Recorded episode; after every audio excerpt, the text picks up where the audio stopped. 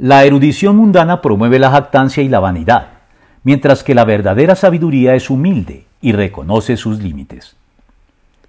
Decía Milor Fernández que el erudito lo sabe todo, el sabio solo lo esencial. De hecho, saber solo lo esencial puede ser a veces mejor opción que saberlo todo.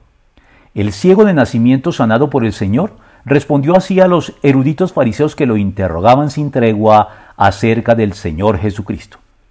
Si es pecador, no lo sé, respondió el hombre. Lo único que sé es que yo era ciego y ahora veo. Juan 9:25. Este ciego sabía lo esencial y de momento no necesitaba nada más. Y es que un conocimiento básico esencial puede ser el único al que necesitamos apelar para sortear con éxito las situaciones difíciles de la vida. Sobre todo porque por mucho que aprendamos, en realidad muy pocas cosas se saben con verdadera certeza, pues en situaciones críticas todo nuestro conocimiento, por amplio que sea, puede volverse incierto. Allí hay que recurrir a lo esencial.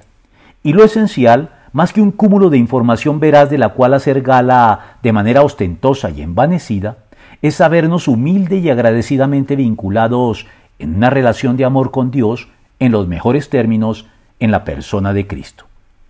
Sin este conocimiento fundamental que, más que aprendido, debe ser continuo y personalmente experimentado en carne propia, todo lo demás que podamos saber todavía no lo sabemos en realidad como deberíamos, por lo que su utilidad práctica queda en entredicho como nos lo hace saber el apóstol. En cuanto a lo sacrificado a los ídolos, es cierto que todos tenemos conocimiento.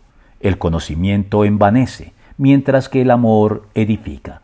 El que cree que sabe algo, todavía no sabe cómo debiera saber. Primera de Corintios 8 del 1 al 2.